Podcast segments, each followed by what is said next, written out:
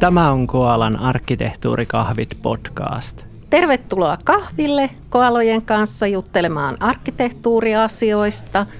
Kahvittelijoina tänään Anna Aaltonen ja Eetu Niemi. Kun kokonaisarkkitehtuuritoimintoa pystytetään ja sitten kun se on ollut toiminnassa ehkä pari-kolme vuotta, niin joskus sen edes, edistymistä seurataan niin sanotulla kypsyystasomallilla. Kertoisitko sä Eetu meille vähän, että mikä on kypsyystasomalli ja sitten tietysti ehkä pikkasen hiility yleisöystävällisesti, että Eetuhan on kirjoittanut tämmöisistä asioista väitöskirjankin, niin yritetään pysytellä kuitenkin vähän semmoisia ymmärrettävissä jutuissa, mutta mikä se kypsyystasomalli oikein on? Kypsyyshän tarkoittaa sitä, tai siis ei tarkoita sitä, että on tosi kypsää tämä arkkitehtuuri, että en jaksaisi enää yhtään, vaan, vaan sitä, että kuinka järjestelmällistä se toiminta on. Että se on semmoinen niin kuin karkean tason mittari sille, että kuinka pitkälle me ollaan päästy, päästy niin kuin siinä arkkitehtuuri no voisi, kannattaa ehkä puhua arkkitehtuuritoiminnossa, että ollaanko me vaikka dokumentoitu meidän toimintatavat, mitataanko me jotain, seurataanko me jotain, kehitetäänkö me jotain niin kuin jatkuvasti vai onko kaikki semmoista ihan niin kuin tilannesidonnaista ja henkilösidonnaista, että tehdään jos jaksetaan ja yleensä ei. Niin, eli matalin kypsyystasohan on semmoinen tulipalon sammutusmoodi, eli ryntäillään tekemään asioita tarpeen mukaan ja sitten ne jotenkin unohtuu ja jää. Niin toi on ehkä se taso yksi. Noitahan vähän riippuu mallista, että montako niitä tasoja on, mutta voi olla vaikka viisi. Nolla on se, ettei olla tehty mitään ja sitten kakkonen on vähän niin kuin edistyneempi ja kolmo, kolmostaso on semmoinen, että ne on, yritetään nyt vähän edes hallinnoida tätä hommaa ja niin kuin dokumentoida niitä asioita, että joku muukin osaa tehdä ne kuin se yksi tyyppi, joka on tehnyt sitä 20 vuotta. Kerro nyt vielä nelos- ja vitostasokin. Niin no nelosella tulee sitten se mittaaminen ja seuraaminen mukaan, että vähän, vähän katsotaan, että miten meillä menee – ja sitten vitostaso on se, että niin kuin jatkuvasti kehitetään ja optimoidaan sitä toimintaa. Että se on jo, jo niin hardcore, että, että harva niin kuin varmaan missään pääsee niin pitkälle. Onhan sekin tietyllä tavalla optimoituu, että viittaa vaikka meidän lempiaiheisiin, että johonkin mallinnustapaan tai johonkin tällaiseen, että jos huomataan, että mallinnustapa ja työkalut, että niitä on ihan liikaa ja ei näitä kukaan osaa ja niin poispäin ja päätetään karsia sitä – jotta tämä olisi helpommin tehtävissä ja hyödyllisempää ja ymmärrettävämpää, niin eikö nyt tuolla voisi päästä vitoseen? Mm, periaatteessa, jos ne alempien tasojen kriteeritkin täyttyy. Et kyllähän semmoinen, jos, jos niin kuin liinataan, niin onhan se jo vitosta. Joo. Mehän on Koalassa tehty omaa kypsyystasomallia. Tämä on vähän tällainen asia, että – netissä on yhteen sun. Sitten tietyillä tällaisilla, mä en tiedä, onko joku Gartner ja Forrester ja tämän tyyppiset nyt, että onko ne enemmän sitten johdon konsultointia vai muuta, mutta tietynlaiset tahot niin on myös julkaissut omia kypsyystasomalleja. Niin mitä mieltä sä oot näistä, mitä tuolla maailmalta löytyy?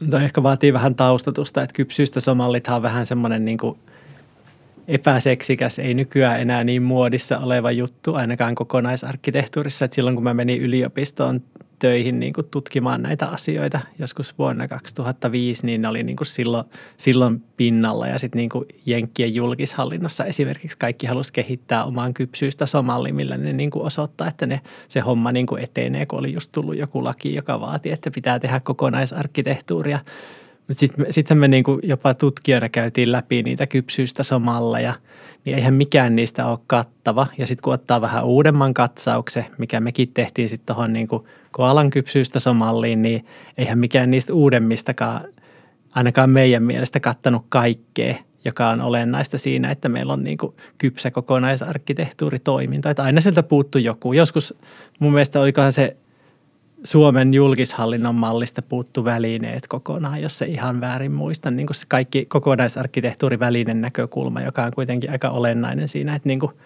miten me pystytään vaikka hyödyntämään sitä kokonaisarkkitehtuurisisältöä. Aina niissä oli joku puute, mutta toivottavasti meidän malli on nyt semmoinen kattava. Ja vielä silleen, että niin kuin se ei mittaa ihan mitä tahansa, kun välillä niihin malleihin sekoittuu sille, että niin kuin mitataan välillä, että ollaanko saatu hyötyjä, mutta eihän se ole niin kuin kypsyysmallin pointti, vaan se mittaa sitä, että kuinka järjestelmällistä meidän toiminta on. Ja niin kuin jokaisen kypsyysmallin osa-alueen pitäisi mitata just sitä. Kun sä puhut tuosta, että kuinka järjestelmällistä toiminta on ja muuta, joo, sehän liittyy kypsyystasomalleihin. Ja silloinhan tietylle kypsyystasomallille tai sen portaalle pääsee sillä, että kuvaa toimintatavat prosesseina tai ohjeina, tekee riittävä hallintamalli ja ohjeistaa ja niin poispäin. Niin eikö tämmöisessä kypsyystasomallin lähestymistavassa ole vaarana se, että keskitytään kauheasti hallinnoimaan ja määrämuotoistaa jotain asiaa, jota meillä ei oikeastaan ole. Että ehditäänkö tältä hallinnolta sitten iällä mitään arkkitehtuurityötä tekemään? Varmaan sama, sama haaste, jos ajattelet laatujärjestelmää, niin kyllähän laatujärjestelmästäkin niin kuin saa, saa leiman, leiman tätä tarkastuslaitokselta, jos sulla on prosessit kuvattu ja muut vaatimukset täyttyy, vaikka se olisi niin kuin oikeasti hoidettu ihan surkeasti se homma. Niin tämä on vähän tällaista, että niin kuin eihän se kaikkea kerro se kypsyysmalli. Sen lisäksi kannattaisi mitata, mitata ehkä niin kuin hyötyjä ja – No kypsyysmalli mittaa vähän sitä, että onko meillä jotain kokonaisarkkitehtuurikuvauksia niin kuin syntynyt. Kyllähän sen pitää olla sen, sen malli osana, mutta niin kuin varmaan sitä kannattaisi katsoa vähän tarkemminkin. Että ollaanko me saatu jotain hyödyllistä aikaa niin kuin ylipäätään, vaikka meidän toimintatavat olisi tosi järjestelmällisiä. Mm. Koalahan on tosiaan tehty oma versio kypsyystasomallista ja sekin tässä julkaistaan tuota pikaa, niin voitaisiin tietysti tässä podcastissa ruveta – pikkuhiljaa siirtyy että tämän oman mallimme rehvasteluun, että eikö se nyt ole aina tällaisten sisältömarkkinoinnin tavoite. Kertoisitko vähän tiiviisti, että miten meidän oma kypsyystasomalli eroaa siitä mistä tahansa kilpailevasta versiosta, joka löytyy tuolta internetistä?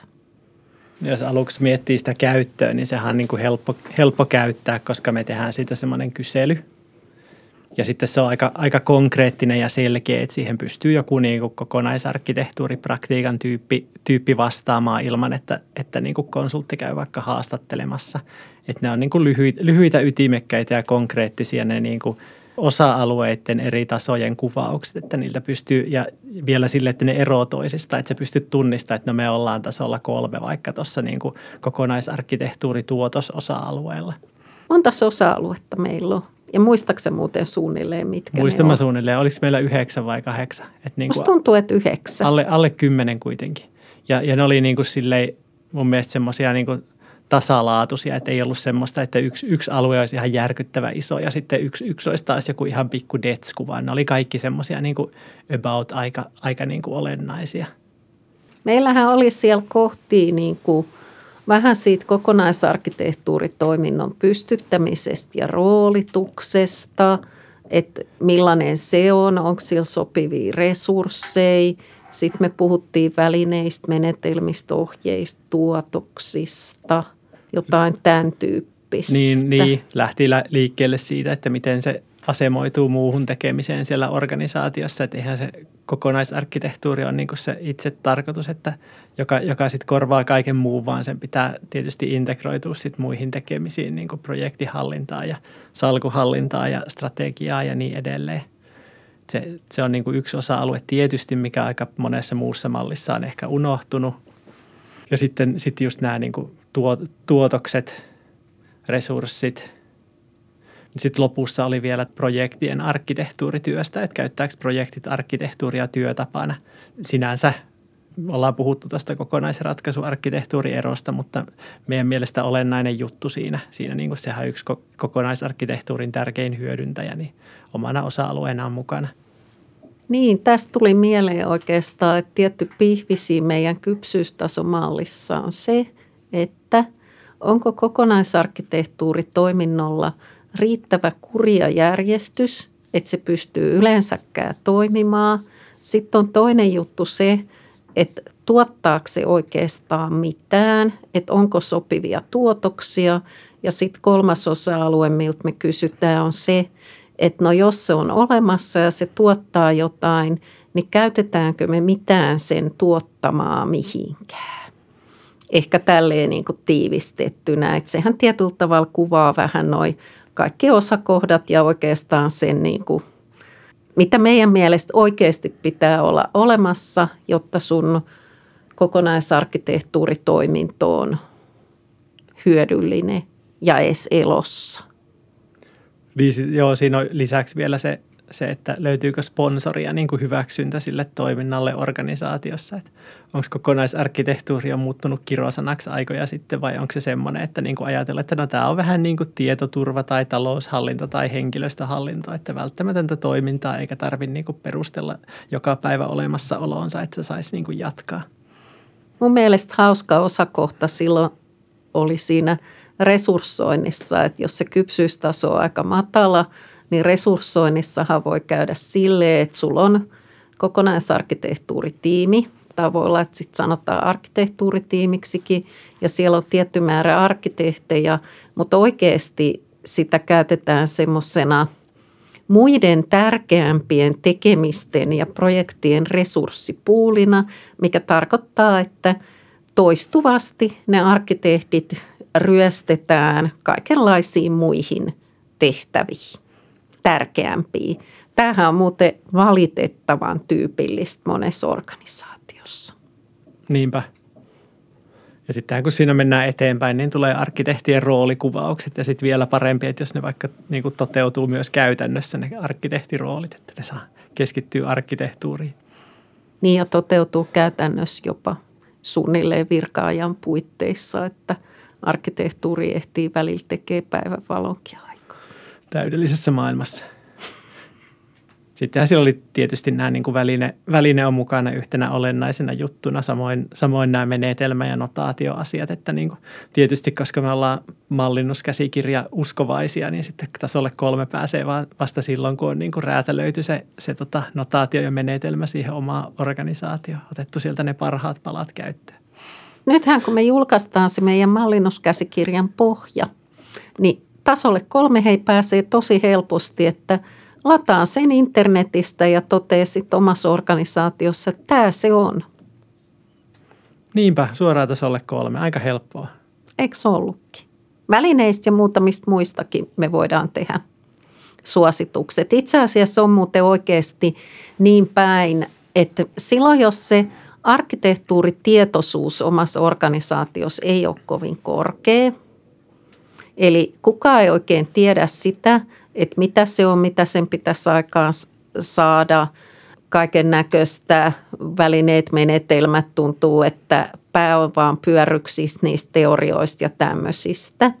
Niin sinänsähän se ei ole mikään jättimäinen konsulttitoimeksanto, jolla oikeasti pääsee tasolle kolme.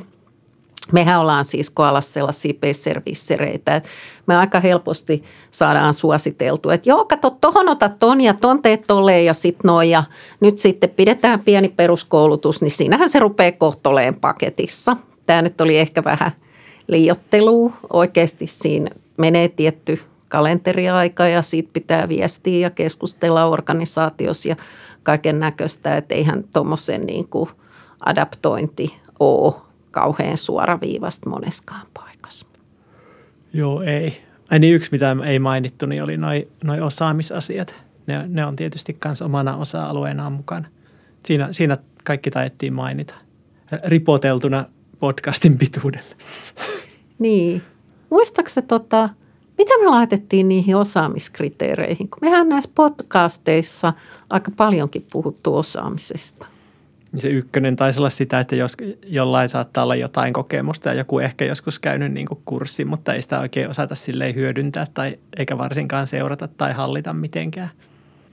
Milläs pääsi osaamisessa kolmoselle? Mun mielestä piti olla niin kuin arkkitehtien osaamisvaatimukset tiedossa. Mm.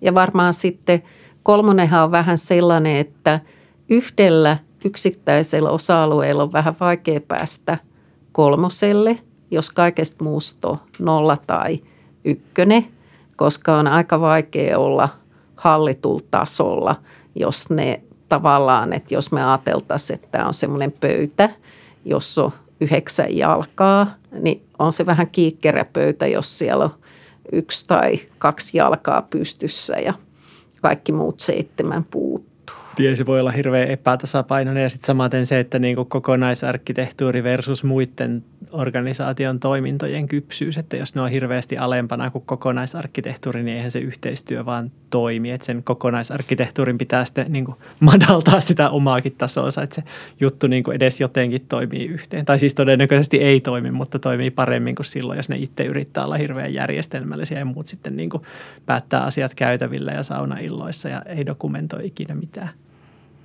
Niin ja onhan se, kun me kysytään kokonaisarkkitehtuuri hyödyntämisestä, niin milläs hyödynnät, jos minkään sorti arkkitehtuurikuvauksia ei ole koskaan missään, niin siihen voi lähinnä vastata, että kivahan se olisi hyödyntää, jos olisi jotain hyödynnettävää. Niin siitä tippuu, tippuu niin kuin muitakin osa-alueita silleen nollaa, jos joku toinen on nolla. Että niin kuin, no, no joo, ei ole kuvauksia, no ei ole hyödyntämistä, eikä välttämättä hirveästi sitoutumistakaan, koska mihin sä sitoudut, jos ei sulla ole kuvauksia tai praktiikkaa, jos ei ole resursseja. Että nämä on tämmöisiä, liittyy Nämä on toisiinsa. Tämmöisiä. Siihen tarvii ehkä sit silloin se sponsori, koska se, että sä pääset tasolta nolla tai yksi ikinä koskaan eteenpäin, niin jonkunhan pitää uskoa siihen juttuun juttu. Ja se sponsori on varmaan tärkein niistä, jos pitää priorisoida ja varmaan sitten aika nopeasti pitäisi olla, olla resursseja ja, ja niin kuin kuvauksia tietysti. Niin, eli jotain tuotoksia, koska muuten se uskottavuus, että täällä me on tiiminä kaiken näköistä touhuttu, mutta iällä ei ole vielä mitään oikein kunnolla tehty. Niinpä, on se, on se arkkitehtuuri meille kovasti päissämme.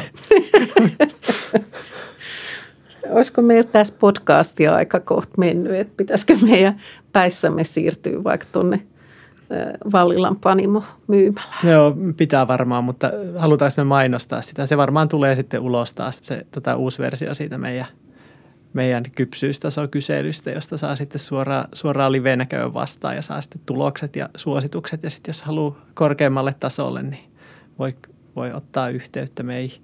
Joo, sehän tulee itse asiassa aika nopeasti, että tällä ajan hetkellä, kun me puhutaan tästä, niin tota, mä laitoin jo ne mallit Oskarille ja Oskari on tehnyt siihen vähän semmoisen tietynlaisen toteutusalustan ja se jo pikkasen sopii, että jos meiltä Tiidakaissa testaa sitä tuossa perjantaina, että kyllä mä voisin kuule nähdä, että tietyn tyyppinen – live-julkaisu, niin voisi koittaa jo tuossa ensi viikolla, niin sehän oikeasti ennen kuin tämä podcasti tulee edes ulos. Niinpä, Koalan sivuilta löytyy.